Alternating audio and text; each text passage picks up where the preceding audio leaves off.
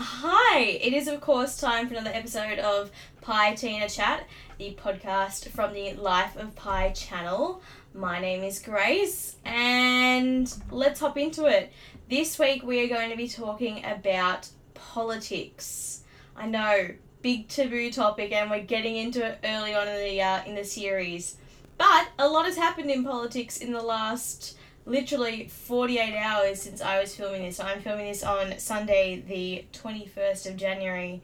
And I don't know if you guys have heard, but um, America is in shutdown. Yeah, that's right. It's in shutdown, like a computer. So it's not, of course, in that uh, the sense that uh, Trump has been impeached. Hopefully that day will come soon, but that day is not today.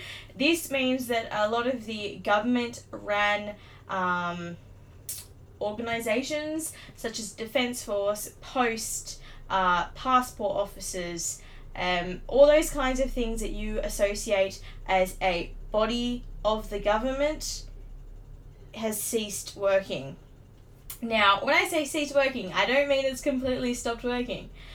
So, some officers have. Passports, for example, have stopped working completely. There's a few others that I can't quite think of, but they have just that's it. They're not they're not working. Um, Defence Force will continue to work. Uh, however, the male and female and people that don't identify um, as a, with the gender uh, personnel of the forces will remain on duty, however unpaid. So, I mean, you should probably give them a. If you're American, thank your uh, service, your armed forces or personnel because they're currently working for you guys without pay. And of course, the post is still running, so don't worry, Americans, your post is still going to be coming in.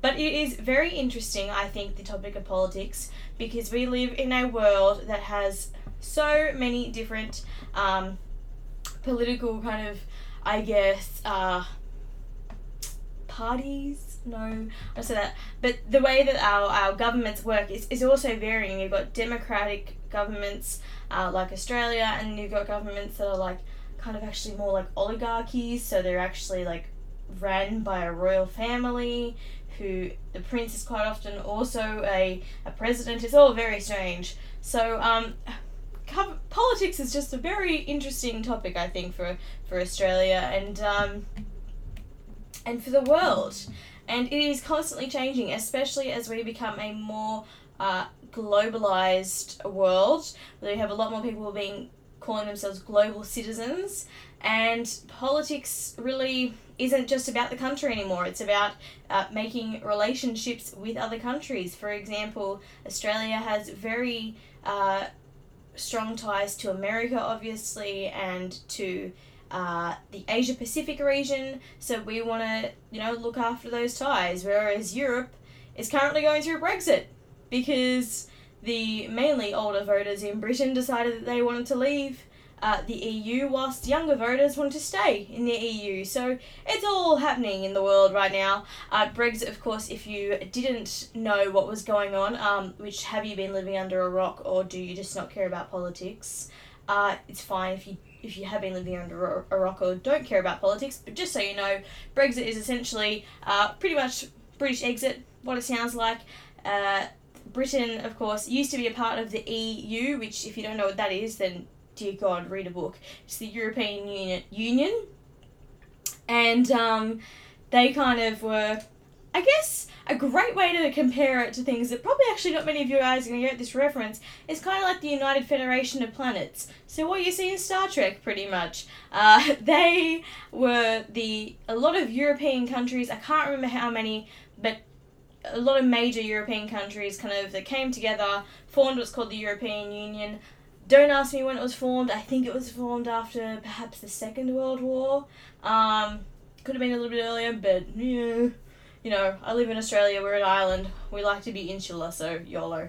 Um, but no, so they basically were all of the European countries that decided to join the European Union all together. They had like a lot of uh, free trade kind of agreements. Travel was the biggest, I think, that everyone knows because if you had a British passport, you could travel anywhere within Europe without having to get a visa could work anywhere within Europe without having, having to get a visa, and you can live anywhere in Europe without having to get a visa.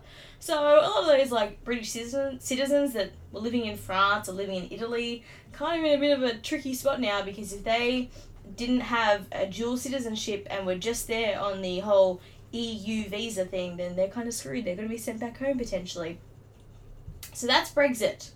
So that's that's the politics that are going on like up there in in the UK and in Europe. But then you have America, who's in shutdown. And I'm going to make it very clear now. If you are friends with me on Facebook, you will know that I am not the biggest fan of Donald Trump. I think that he is grossly underqualified to be the president of the United States of America. Not to mention, he looks like an actual pumpkin. I mean, how much fake tan can one person use? And not just fake tan, but fake tan like circa the 1990s to 2000s when people didn't quite know how to use it properly and didn't know how to get that really nice beach glow. He just still looks like a pumpkin. Like, Donald, we're past those days. You can have like a nice glow. You'll still look ridiculous, yes, but you can look nice. Part of the problem too, though, is that he, I, I think the the orange is just seeped into his skin. So anyway, I don't really like Donald. Fair enough. Uh, I mean, not many women who I think are of a hmm politically forward mind point would. Um, basically, I think the whole thing of how Trump got in was because a lot of the voters that would never vote before, so some people might call them rednecks, kind of came out and actually voted for the first time in a very long time, which actually said something about how much people disliked Hillary Clinton, or they just disliked the idea of having a female president. But in saying that, people are kind of trying to get Michelle Obama to run for 2020, so anything's possible. Um, so yeah, so the American government is in shutdown, which is just typical. Basically, it's a big shock because the Republican uh, Party, I believe that is correct, um, which is Donald's party, the Conservatives, actually have a majority in both the House of Reps and the Senate. So, oh, is it Senate or Congress? Either one of those ones, basically the Australian version of the two houses. Um, so it's, it's very rare that a government will go into shutdown. And like, I think the vote was like 51 to 49 for the government to actually, like, for all those government run institutions to go into shutdown. So it was like a big thing and it could actually potentially last for a few weeks. Um, as far as I know, it will not affect travel going in and out of the US. I really hope it won't because I'm supposed to be there in about two weeks. I'm flying into Hawaii, so mm, that'll be a bit of a uh, shame if they're like, oh, Lord jokes, airport's not open. No, I'm kidding. Airports will still be running, so uh, ground staff, um, air traffic controllers, they're kind of people that also run under the government funding. They'll still be working, so you can still travel in and out. From what I got from the gist of this by doing a bit of Google searching this morning, is that the main reason why this shutdown has happened in the Democrats' eyes is because of Trump's travel ban. I know, I don't quite get how it got to that stage either, but that's American politics for you. And when I'm in uh, Hawaii and in LA, I am sure I'll be updating you on the uh, politics news that I'm seeing on the TV and in papers all around the US. So now I actually want to talk a bit about Australian politics because this is a very interesting world at the moment too. And I actually read an article about Bill Shorten. If you don't know Australian politics, and if you are an Australian over the age of 16, you need to know Australian politics because you're if you're 18, you're voting, man.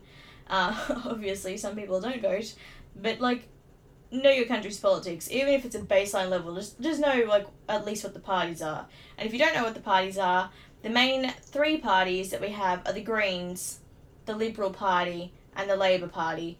Then there's some other parties that we just ignore, like One Nation, uh, what's that, Nick Xenophon Party? Yeah, we'll just ignore them. Oh, and don't forget that we are actually in a coalition government at the moment because I forgot there's actually technically a fourth major party and I can't remember the name of it, but it is basically the one that Barnaby Joyce is the head of. Hence why Barnaby is our deputy prime minister. Oh, I'm having a bit of a brain fart and I can't remember the name of it. But that's how our, our government system works. As I said, if you don't know, do yourself a favour, find out because you know, you kind of want to know who you're voting for. So I am in the seat of Sydney, which means that my current member is Tanya Plibersek on the federal level. On the state level, not gonna lie. Oh, yes, I do know who it is. It's Alex Greenwich on the state level. Um, and on the local council level, it's Clover Moore. Woot woot. Um, oh, sorry. Uh, so, Clover Moore is our, like, mayor of the city of Sydney. Uh, Alex Greenwich is the Sydney member in the state government. And, of course, Tanya is the um, she is the deputy of the Labor Party. So you know she's she's pretty cool. Um, so Australian politics at the moment is having a bit of a conversation about Australia Day. Now, if you don't know what Australia Day is, that is essentially the day where, in my opinion, the first fleet or the, the Australian settlers came and invaded Australia. Now, I just just FYI before we start this topic, I recently did an Aboriginal Studies uh, unit, so I have a, a decent amount of knowledge um, on this because a lot of our stuff that we learned was on this, but also I have a kind of medium strength opinion about this. I do not think that Australia 26 uh, the 26th of January should be celebrated as Australia Day because that is the day in which the British government refused to um, see that Australia was actually already settled and had been settled for what some people debate between 20,000 to like 60,000 plus years by the Aboriginal Australians. And so they were just like, no, no, man, that, that, that, that land all over there, that's terra nullius, which means that it is inhabited by no one as it has not got dwellings on it, which is another debate in and of itself. So they were like, mm, no dwellings, we can invade and build our own dwellings and claim it as a part of the Commonwealth under the current uh, monarch, who at that time, I'm not sure who that was, I think it was a king, definitely wasn't Queen Victoria.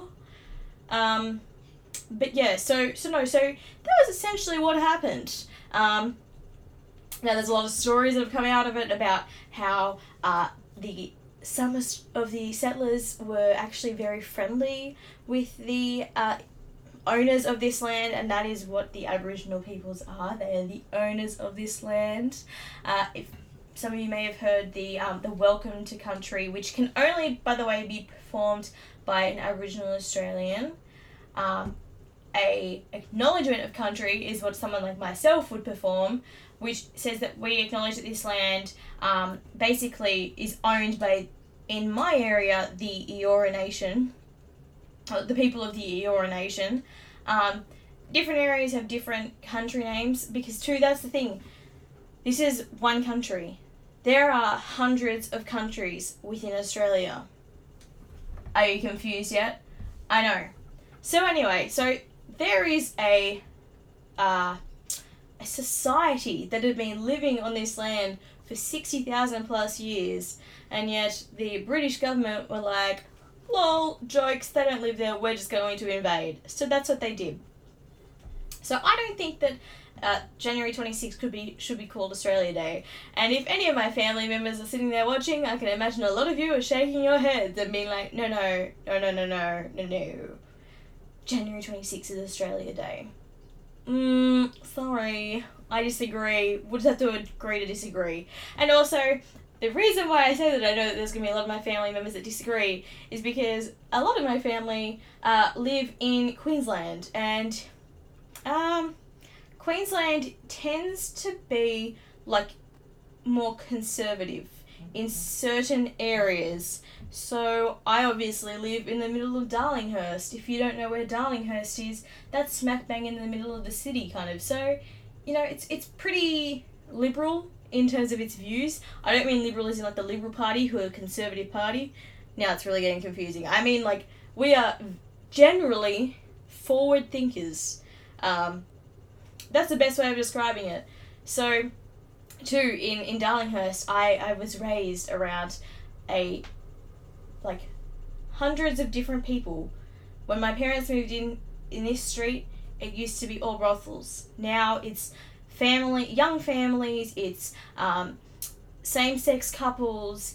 It's a varying demographic of ages and ethnicities, and it's just like it's life in in, in uh, purest form. It's it's a harmony of races. If you're going to be uh, very hmm political with how I say this. Um, but yeah, so basically, I grew up in an area where I would walk out onto the street and I would every morning to go to school and I would see someone who is homeless. I would see, I actually went to school with quite a few students who identified as um, Indigenous or Torres Strait Islander. I went to school with people that were first generation Australians and their parents had come over from various different countries in which they had to potentially also flee because of hardships that was happening in that country, such as war or famine or all those kinds of things. So I've been raised in a hot pot of ethnicities, basically, is the best way to say it. I've also been raised with people that come from single parent households or same sex parent households all that kind of stuff. And I was cool with it. But some of my family members um, weren't, to put it to put it straight. And um, they're all very nice people. I, I love all my family. But we just have differing opinions about things. And my opinion is that, you know, that Australia was invaded. And their opinion is that it wasn't. So you know, we, we're just gonna agree to disagree. Like, I, I can't be bothered to get into a fight about it. Um, so, yeah, so I, I believe that this country was invaded by the British peoples. And I think a lot of um, change and acceptance of this uh, ideal, like, idea amongst people that weren't actually um, Aboriginal Australians or Torres Strait Islanders probably started when Kevin Rudd, formerly known as Kevin 07, our Prime Minister, for a few years there, didn't do too well, but you know, that's alright. Australian politics is hard apparently at the moment. I'm surprised that Malcolm's not being booted off yet by Tony Abbott, so you know. Um, but Kevin 07 uh, made an apology for the stolen generations and that's another topic, the whole stolen generations thing. That's just another colossal screw up by our, go- our government, which reparations for that have, have not been made, and oh my god. But he apologized, and since that time, there's kind of been more people wanting to learn about the original settlers, shall we say. Uh, if you're listening on the podcast, I just put that in little like pause or quotation marks because let's just call them settlers for the sake of it, um, so that they don't sound like they're invaders, which is what many people believe they are. I myself included in that. So the invaders. Um, so it kind of didn't really apologize for that. And when Australia was invaded, uh, there was a lot of people that were pushed off their land and one of the things of terra nullius, which I just want to say, just to kind of round up this conversation, which has been a bit weird, but I, I hope that I kind of make you want to go out and do some research about about uh, the invasion of Australia and help you form your own opinion. Whether it is that we weren't invaded or that we were, sorry, not that we, that the we, as in the Europeans, which I can include myself in, invaded Australia or did not, Though, of course, I didn't do it myself personally because I wasn't alive at that time. Um, but whether you believe that it was invaded or not, I, I think it's a really good idea if you guys go out and do some more research because here's a point that I think I just want to leave you guys with, which is that under terra nullius, which basically means land inhabited by no one with no dwellings, there was one of the clauses was that land that had not been farmed. So there was no sign of backburning and reaping what they sowed and all this kind of stuff. And yet, there was. So, it's been described that the Aboriginal peoples led a nomadic lifestyle, which in some cases is partially true. I mean, it's not 100% true, but it sort of is. So there is proof that they've found when they've done digs in uh, like places, I think uh, particularly along the Hawkesbury River, there is a case of this where they have found that the land has very clearly been farmed before the time of when the invaders arrived in Australia. So the Aboriginal peoples would care for that land, they would reap that land with what they sowed, and then they would also practice backburning. Now, if you don't know what backburning is, it's basically a way to prevent bushfires, beg your pardon, in what the modern world is. But it's also a way to kind of replenish the land and start from scratch with that what we generally would see now as a, the paddock. So, yeah, so basically there is proof that there was a agriculture um, in the works on Australia or in Australia when the invaders arrived, and there was also dwellings on the land. So hate to break it to you guys, but um, yeah, Terra Nullius was kind of uh, null and void, as Terra Nullius is. Literally, the the transaction, the uh, the translation means null and void, and uh, yeah, that whole using of using Nullius as the uh, reasoning, nah, doesn't work.